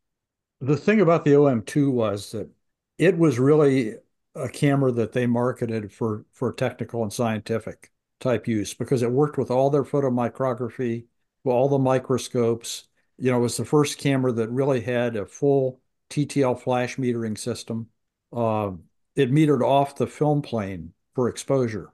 So for use with any kind of uh, of instrument that they also made, it was the camera that that uh, was recommended for it. Also, what I'll say is the OM2 is a great camera if you want to, um, provided you have the right batteries. A great camera if you just want to walk around with aperture priority auto exposure because the camera is always on, but it's not draining the battery. If you're using shutter speeds from I think a 30th faster, um, you don't actually need to flip the power switch on. It'll just automatically, when you press the shutter button, meter and stop down appropriately, or, or meter and set the shutter speed appropriately, where you only have to turn it the switch to the on position if you want to use any speed slower than a third. So I think that's really neat because like the cool. Nikons, for example, you have to pull the the lever out and that gets in your eye, or some of the Minoltas, you have to, you know, flip the switch on the bottom, which is kind of non-ergonomic. With the TTL metering, the way we always used to show them, well, you would take the camera, hold your hand tight over the lens, fire the shutter, then move your hand. And the, the second you move your hand, the shutter would fire. The shutter would open or would actually close because it, it's metering off the t off the film uh, right. rather than than uh, a cell up inside the body. To circle back on the battery thing and uh, you found a, two or a four tim you started to mention about the lock. So you, if you look at and there's only the two and the four because the two and the fours are the ones with the electronic shutters. The one and the threes good luck finding a three but if you find a one, this isn't you don't have to worry about the one because it's a mechanical shutter. But the twos and the fours of an electronic shutter, if the battery is dead or just simply not inserted, you'll notice there is a button that says lock. Some of them are, have a B in orange, some of them have a star. But on the two, you push that in and you turn the shutter speed dial to bulb. And if you look at the ring on a two, the bulb is the only setting in orange and orange means mechanical. So it's it's like Nikon's will usually fire their electronic shutter SLRs at 190th of a second. The Olympus OM2, even with no battery in it, if you put it in B, fire or I'm sorry, wind the camera, it still fires. Right. So this is a way you can test even without a battery whether this. I mean, there still could be other problems with it, of course, but this would be how you would test an OM2 on the fly. You just stopped at a random garage sale and found one and just want to make sure it works. The OM4 is basically exactly the same. It still has the lock button, but in addition to having an orange B, it also has an orange 60. So this shutter, the OM4, you can actually fire the sh- camera with no power at all all day long at 160th of a second. So load in some Ilford 50 or you know something close to close enough to 160th of a second you shoot some sunny 16 and with no battery in it at all even though it is an electronic shutter camera an om4 will fire all day long with no power. Now the second you turn it to one of the white speeds with no power and try to wind it the mirror gets stuck up in the upper position. And if you take the lens off you'll see what Paul was talking about. It meters off of the inside of the curtain. Well, they printed this. It looks like a QR code. They didn't they didn't call it that back then, but it's like this white and black speckled grid pattern. Yeah, Mark's holding it. Up. I mean, it literally looks like a QR code. It was meant to represent the average photographic scene. So that that's yeah. actually a uh, computer generated sequence. Yeah. So if you ever see that, that's our tip of the day. I, I offer the tip of the uh, the discount Olympus 35 SP is called the LC, same lens. Uh, if you find a two or a four, uh, use Theo's method. See if you can convince them to think the camera's broken when in reality it, it's probably just locked up because of either a dead battery or no battery at all. So get the right battery. Uh, or if you don't have access to the right battery at that moment, you can reasonably check to see if the shutter will fire by unlocking it and moving it to one of the orange settings on the shutter speed dial. I hate to contradict you, Mike. Uh, I'll probably it's in my nature to do it anyway. Dun But, uh, dun dun. but you mentioned the OM4 has the 60th and not the OM2. Well, I've got an OM2 right here, and I'm not sure if it's going to come up on the on the screen there, but it's got a. Is it? Is orange yours the program 60th. or the S? Yes, it is. That's why. Yeah, I I I, I should have clarified. Um, they eventually did add that, but uh, I have this is an OM2N and it does not. Okay, this is the spot program one. The spot program is basically an OM3 or OM4, and then the original OM2 is basically the OM1. But the OM2 Yeah. SP or spot program came much later and was built off of the body of the 3 and 4. So you're you're right that I should have clarified. The later ones did have it, uh, but it's still true though that any of the orange settings are a lot will allow the electronic shutter to fire yes, mechanically. yes, it does. That's still true, Yeah. and you you still do have to use the lock button to unlock it initially because if the camera's locked, it will not let you change it direct. You can like if you try to turn the shutter speed dial, it'll get to one and it won't go any further. You have to press and hold the lock button to allow you to go into B mode or or the orange sixty. Uh, so I was going to try to change the subject quickly to ask, and I don't know if this is a, a, a Mike question or a Matt question, but uh, you know, when did Olympus become known for their point and shoots? What was the point and shoot that really broke them through the market? I mean, they kind of already had that with the Trip and with the Pen, uh, but there was a point where they became like a modern point and shoot camera uh, company, and it was definitely after the uh, the sort of the XA had run its its course. I'll let Matt answer that, but my guess is going to be around the time the trip went out of production. That's probably when they did that. I don't know actually. Uh, that's a, that's a great question, Anthony. I know that you know I've got loads of Olympus cameras because they're so compact. I love compact cameras. I've got the XA with the flash on there. I've got a Trip. I've got a Pen FT, and I can only echo what um, other people, including Anthony and Theo, have said about the FT. It's such a wonderful camera. And the one thing I want to say about the FT, actually going back to that, is when you look through the viewfinder, being a portrait orientation, it just gives you a different view of the world and a different way of photographing. Um, but moving on to the point and shoots, um, yeah, I don't know when. I think it was probably the late '80s, early '90s, and so you've got the Olympus uh, stylus here, uh, which is the Mu One. Also got the Stylus Epic, which is the Mu Two. That's the one that everyone wants. I actually prefer the Mu One. It's got an f 3.5 lens over the the Mu Two. It's got the f 2.8 lens. But um, for me, I always like to turn the flash off on these point and shoots. Uh, of course, it's all auto with these things on the Mu One, it, there's a button on the top there. It's really easy for people like me who are wearing glasses and can't see stuff. On the Mu Two, it's it's a really fiddly little button you got to press in on the back, and uh, yeah. So for that reason, I, I generally prefer the original stylus over the stylus Epic. Um, but having said that, I am shooting the stylus Epic this year on the the Frugal Frugal Film Project for an entire year with with Color Plus, and I'm I'm looking I'm looking forward to it.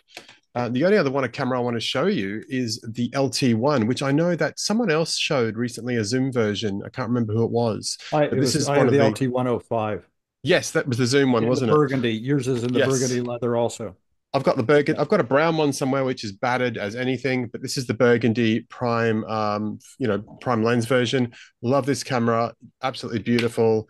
Um, I'm, I'm keeping this one as, as a shelf queen because my other one got battered too much. Yeah, that's the one with the built-in leather case. That's that's a really cool design. It is. It is. It feels like a, a bit like a purse or something. So it does feel, you know, I, I kind of question my masculinity sometimes when I'm carrying this about the town. But you know, I'm I'm comfortable with that, so I'm happy to to carry it. Matt, do you have any experience with the O product? Like which one? Sorry, which one? The the Olympus Oh, O the, the, the really weird one. The really one, the one that looks like a CD. No, I. You know what? I a couple of times it's been in my eBay uh, buy list. Is it that they're they're either quite expensive or they're quite? Some of them stop working. I can't remember which one it was.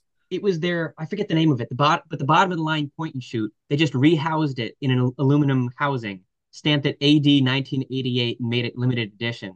I mean, I, they do look pretty cool, but as far as They look very technical cool. specs go, they're pretty Yeah. Crummy. Yeah, Yeah, that's right. I think when I looked into it, it looked it looked so super cool and advanced and like, oh wow, this is really special. But when you looked at it, like you said, it was just it was just a rebox version of something else. yeah. It was a, it was a meant price as a collector's item. There, I think Ah.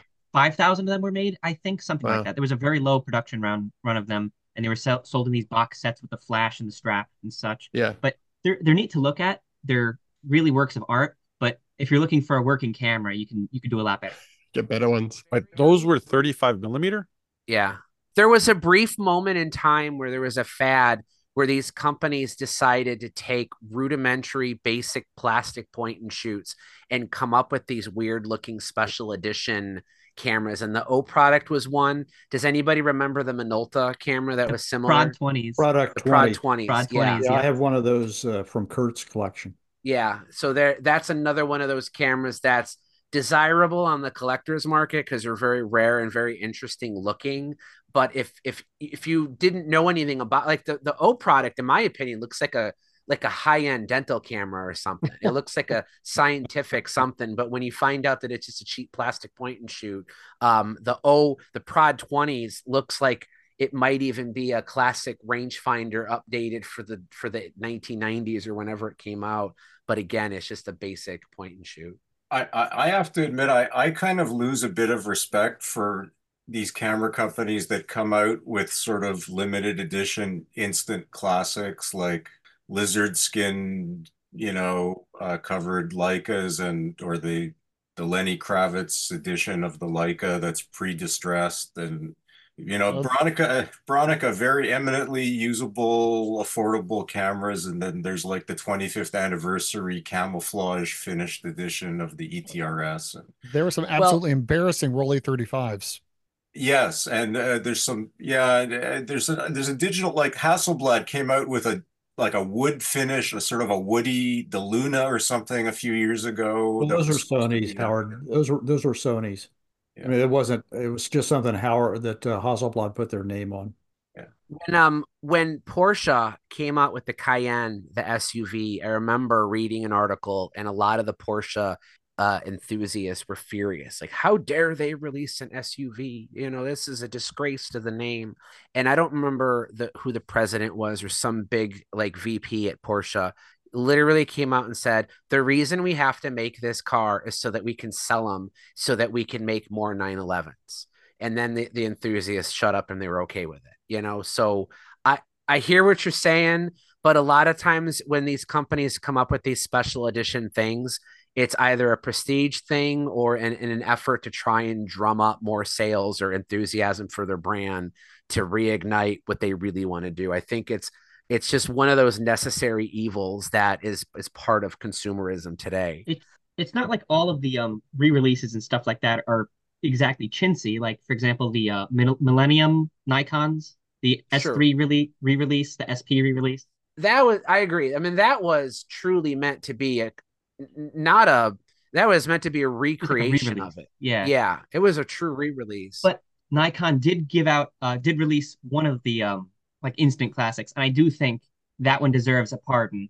It's the um the, I forget what it's called, the F5 that they made in titanium where they put the old um the, the goofy the logo Goofy logo. which look it looks great on the rangefinder but it looks really out of place on an slr It slr looks out of place, but it's real neat.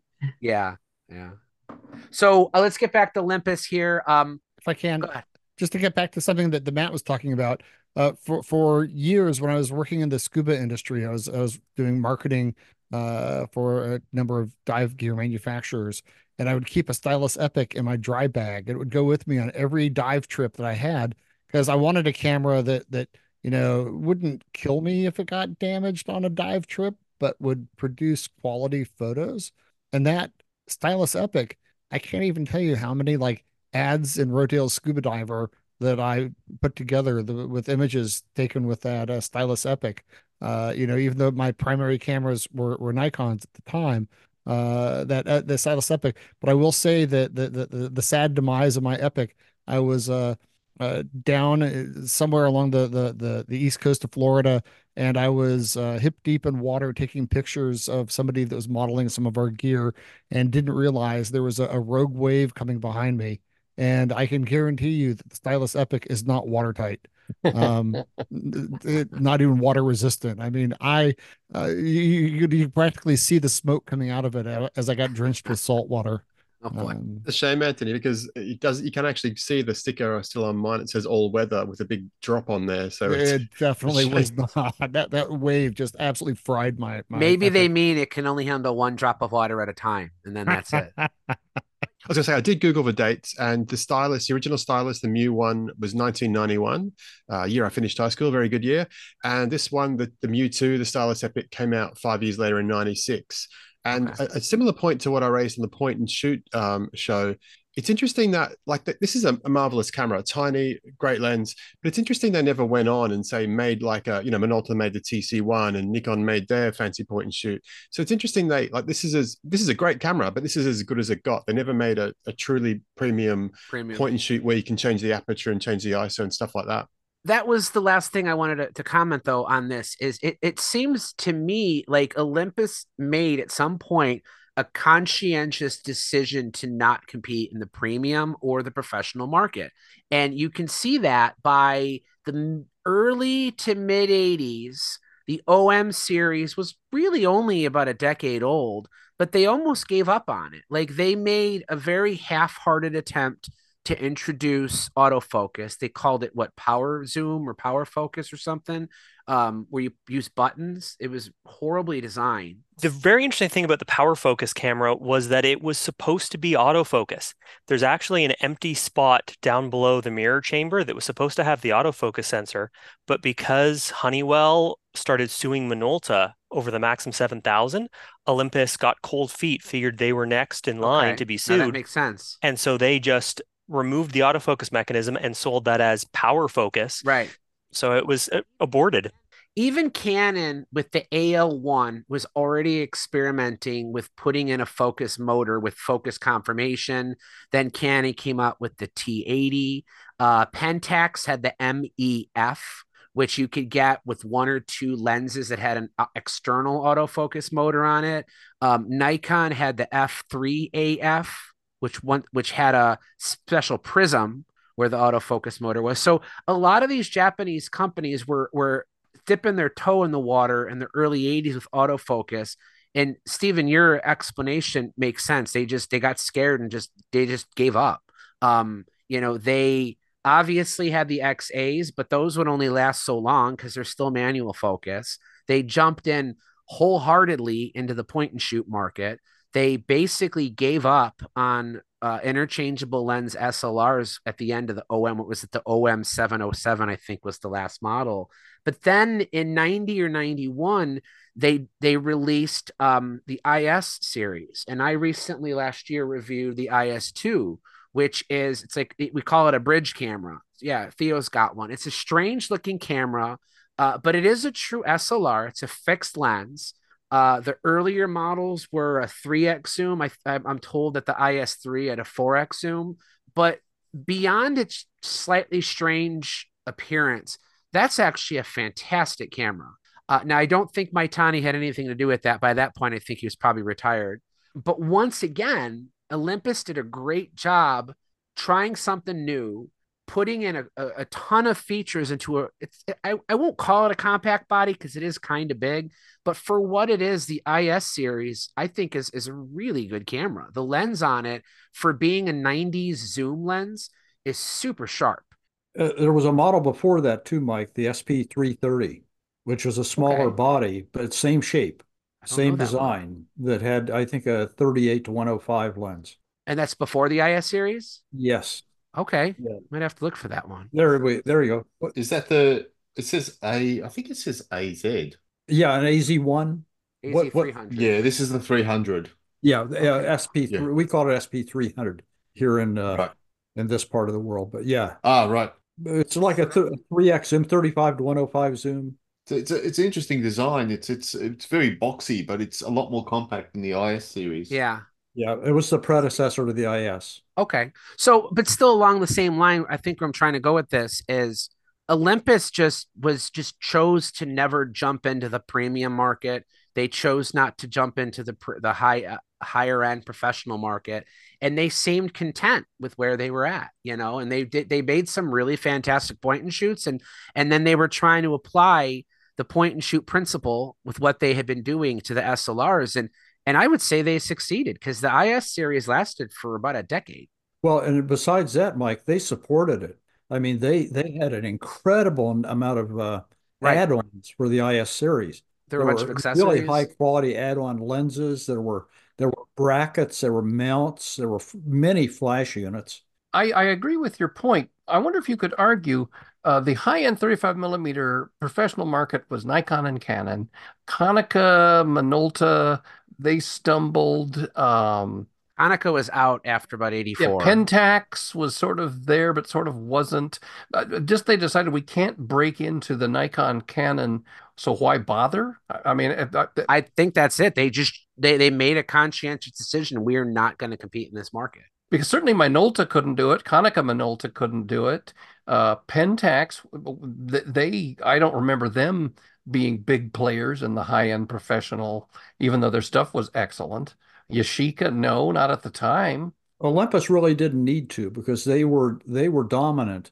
Well, Nikon and Nikon and Olympus were dominant, but Olympus was stronger than than Nikon in all kinds of uh, other things like the the uh, instruments. They made all kinds of medical and technical scientific instruments. So that that was their that was their business. I mean, just like Konica made copiers and Minolta made right. copiers and and scanners, uh, scanners. I mean, that took the pressure off yeah. from needing to develop a, a, a strong uh, camera profile, camera system. Well, if, if, if you look at the approach they took when they jumped into digital, I mean, when they brought out the OM with Panasonic, obviously the Micro Four Thirds world, it that was squarely aimed at the consumer market. It was never aimed as a professional tool, and they jumped in early and similar to what they did with the pens and the and the trips and all that sort of stuff. They they got in there early uh, and just captured that consumer market. I mean, I yeah, I'd be questioning if I you know anyone here didn't know anyone that owned Olympus you know cameras. You know when you know when they were you know aiming at compacts and then you know eventually digitals with the micro four thirds. Well, actually, if you want to get into that world, when they came out with the OMD series, they were that that's when Olympus did decide to jump in, I guess 2013 or 12 or whatever it was. Uh, when the, when the OM5 was first, but then the OM OM5D, yada yada. But but the mm. OM1, I mean, it's a solid. I mean, they did, I think, finally jump in, try to make Micro Four Thirds a professional uh, instrument.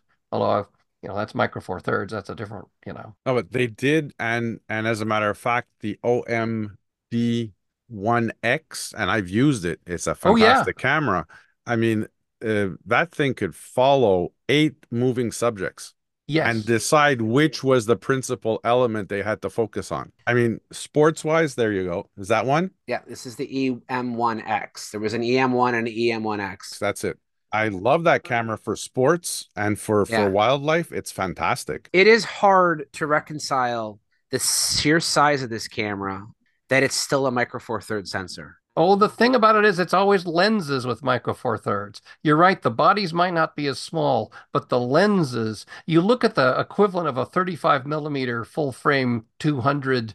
If uh, I pull out my 200 600 on my Sony full frame compared to what you got there, I'm telling you, Mine is four times as heavy and is twice as long, if not a bit more.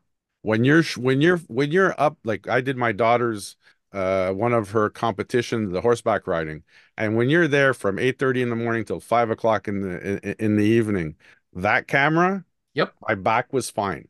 If I had been with my Sony and my 200 600, oh my god. Oh yeah. And wasn't Olympus that sort of pioneered a lot of the the stabilization or, or actually advanced it a lot. I think I, I, I seem to recall they have there was a statement made that they couldn't actually advance it any further um, with the stabilization because it was actually the rotation of the Earth or the movement of the Earth that was actually interfering with with anything uh, more they could do with it. Yeah, they did say that, and then they improved it on the next model. So yes, one... so they stabilized the Earth. I've been using the OM1 for travel. Uh, I was in Japan a second time this year, and I, I used this. And like I was doing handheld shots with this four, five, six seconds, no problem, which is just crazy because on my Fujifilm camera, I wouldn't be able to do that. Um, and that is a, an equivalent um, 40 to 150 f4. So that's an 80 to 300. So, one thing that does bug me about the OMDs is they're all called OMDs and yes. then they have a second model number. So, what's yes. the second model number that when you have their Matt? Well, this is the uh, well. This is, I think this is the last one to be called have Olympus on the camera, which is That's partly right, because now they're all OM. I have an EM5, so it's an OMD EM5. This is an OM system, Olympus OM1. Now, of course, OM1, when you Google Okay. it, you get all sorts of results for film Film. and digital Okay. cameras. What happened was they tried to throw themselves back into the market after the M1X came out. They decided to go back to the uh, the format of the original M1. So what they did was they recycled the model number. Yep. There was such a huge kerfuffle when that when the digital version of the OM1 came out and it kept the same format, the same uh, form as the old M1, eh, not the M1X, but the the one before it, the smaller one without the without the battery grip, without the extra battery. The five, the EM1 Mark OM III. Exactly. There's the EM1 Mark III, and then That's Yeah. the Mark OM1. Three. That's right, and th- that's right. It. Oh my. Whoa, man! I lived through that whole thing. It was something else. Well, in terms of the rebranding, they even did the digital pens too. Yeah, exactly. Yeah. Yeah. They mm. go for Yeah. a lot of money these days. Like if you try and get one of those digital pens on eBay, they're, Oh, yeah. they're not going cheap. We can't get them new anymore. No, but they're they're way above market value for the, the type of camera they are. Like if you look at a similar camera from that era, they're pretty cheap. But that one, that digital pen is a lot more than yeah. They went as far as not only to call it the pen, it's actually called the Pen F. Mhm. So they, they copied the name exactly from the original, but they're all micro four thirds. And I, I mean, I'll admit maybe it's snobbishness. Um, I, you know, digital in the digital world, I was pretty much a Nikon guy. The first time I deviated from that was when I got into the mirrorless and I fell in love with the Fuji system, the XT20. Uh, Mark, you have one. I've used the X, I can't remember, a couple different of the Fujis, and they're fantastic. But for whatever reason, the Olympus digital mirrorless is just sort of I I skipped past them. I never thought to look at them, and it wasn't until I handled the the E1, the M1X, whatever it's called, the EM5, which is another OMD, and then that Olympus digital pen, and and I I was quite impressed with not only they have a great retro design, you know, they do what Fuji does. And I'd say even the Nikon Z series somewhat has has a nice, you know, like you feel like you have a camera with a little bit of personality instead of a, a bubble like Canon was always making. But these are fantastic cameras, and and I'm impressed.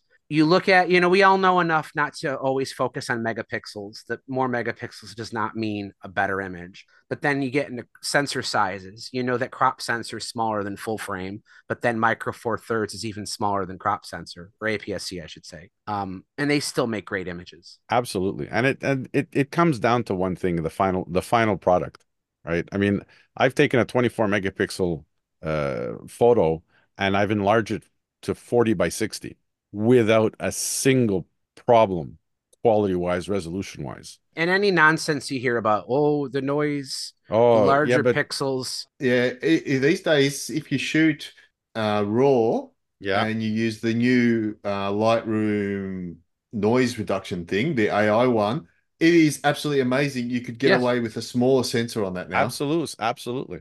The strangest thing I've come across, uh, I, I I never ever thought I'd buy a micro four, four thirds camera, and yet I've here I've got one.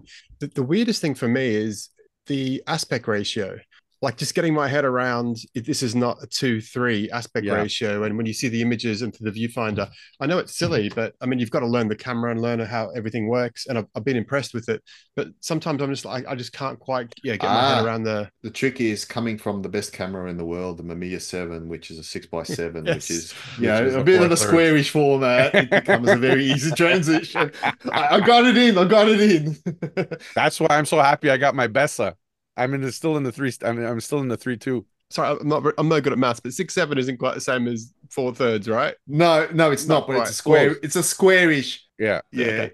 Approximate. Yeah. It's a squarish. It's more of a four by five. format, yeah. We're about to lose Anthony, but before he goes, I want to uh, thank him. Um, I had mentioned in the last episode that I was at at odds with the Contax N1 that I had picked up, and it had the EEEE error. Um, but I liked the camera so much, I was contemplating whether I would even send it back to Japan to get my money back, which the seller agreed to. But I was thinking, well, I'll just keep it. And then just out of the blue, Anthony shoots me a message and says, Hey, look what I found on Facebook Marketplace. And there's a guy who's actually familiar with this show. I was hoping he'd come on named Carson Knudsen, I think, uh, with a K. He had like a mint in the box, Contax N1 body. He's in Missouri for sale. And and he's like, I, I I emailed him and I said, hey, you know, can you do me a favor and check something?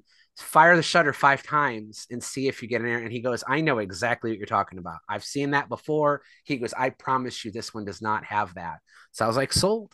So uh, he shipped it to me. I, I already got it. So um, from one episode to the very next one, I was complaining about having this Contax N1 uh, with a shutter that was flaking out. But Anthony uh, found this for me, and uh, I ended up sending the one back to the Japanese seller, uh, and he refunded my money. So I now have a perfectly working Contax N1. So thank you, Anthony. Anything I can do to spread the love of Kyocera era Contax yeah. SLRs. All right. All right, we can go back to Olympus, but I know you want to drop off. So have a good night, Anthony. Thanks. Good night, everybody. Good night, Anthony. Night, Anthony. Before we finish up, um, one one thing. I mean, Olympus obviously got into the compact market, digital as well. And if you're looking for something that's really, you know, digicams, we we've got to cover the digicam range as well. Uh, is something I came across, which is the Olympus XZ1. It's it's this this um, digicam here it's got ring controls for you can set it for aperture or speed or whatever you like around the lens. It's got one of the best screens I've ever seen. You can't see it properly on this camera, but one of the best screens I've ever seen on a little digicam. They're starting to climb in price, but this is a fantastic little camera with a 1.8 lens. Do you know what sensor it has? Is it a one inch sensor? it's know? a one one point seventh of an inch. Yeah. Okay. Uh, but it, it, it, shoots raw, and the results I've been getting out of this is just fantastic. Wow. And it's a CCD sensor, so it's very popular these days. A lot of people yes. think that's more film like. There was the XZ2 that had the same lens, and it's a backside illuminated CMOS sensor. So definitely yeah. better in low light, slightly different look. And that exact lens and sensor was also used in the Pentax MX1 their digital camera that had a brass body that the paint would wear away on. And Casio also used the exact same lens and sensor unit in the, uh, I think it was the EX10.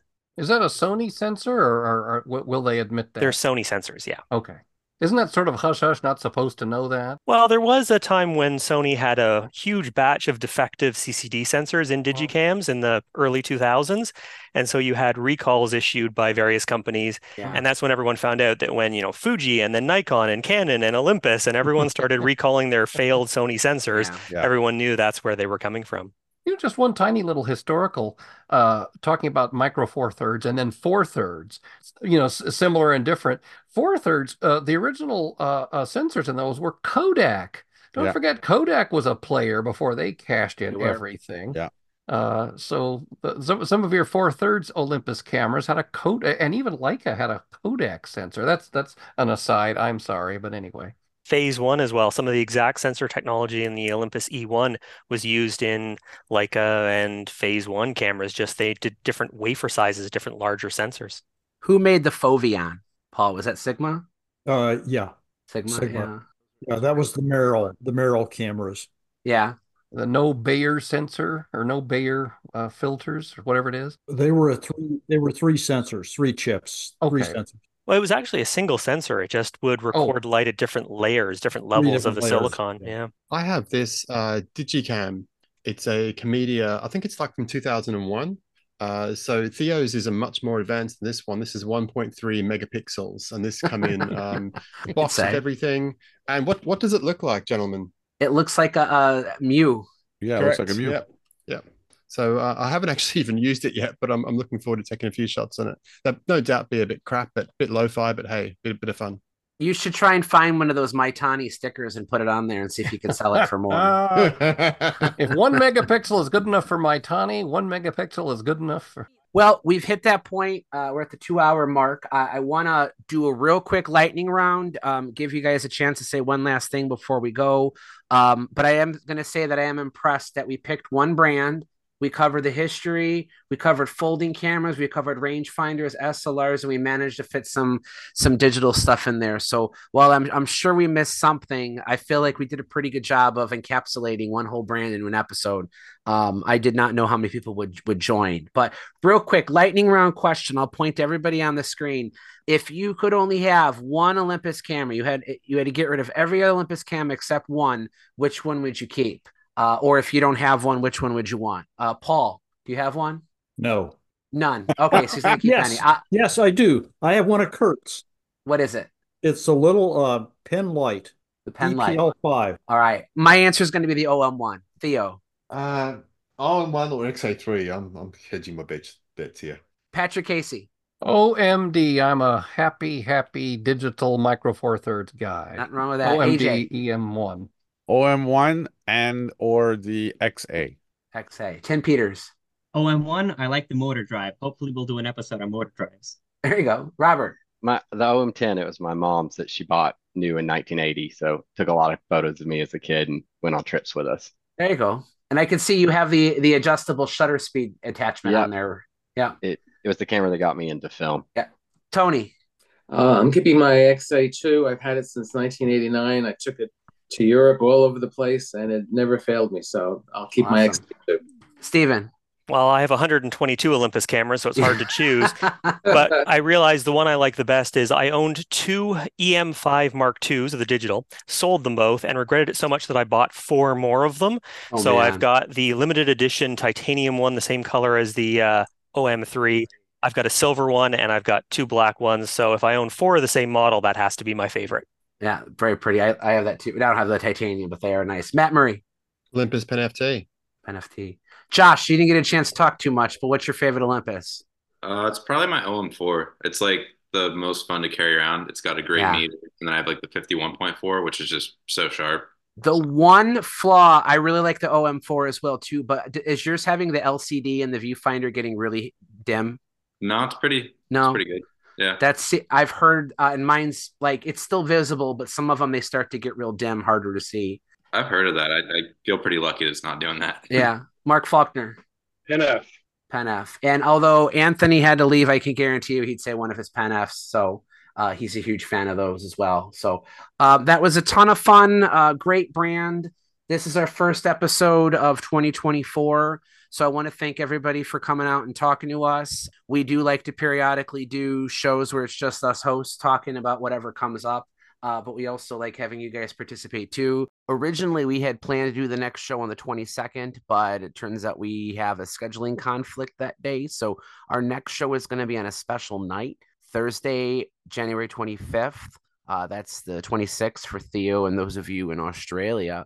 But we're going to talk about Rollei. Uh, recent announcements about a new Rollei autofocus camera have piqued interest in the brand, but also it's just a brand we haven't done a lot with. You know, so many Rolleiflex TLRs, the SLRs, point and shoots, the Rollei 35, we've spent a lot of time talking about, but beyond that, we haven't really dived into much else about the company. So that should be a fun one look for the show announcement a few days before that. We'll have it out like we always do, and we hope to hear from you then. Um, if you are on the fence about joining us, please come on and talk about whatever you want. Happy New Year, everybody. Thank you guys for coming, and, and good night. Good night. Good night, all. Night. Thank Night. you. Thanks. I enjoyed, I enjoyed meeting you. everyone. Take care.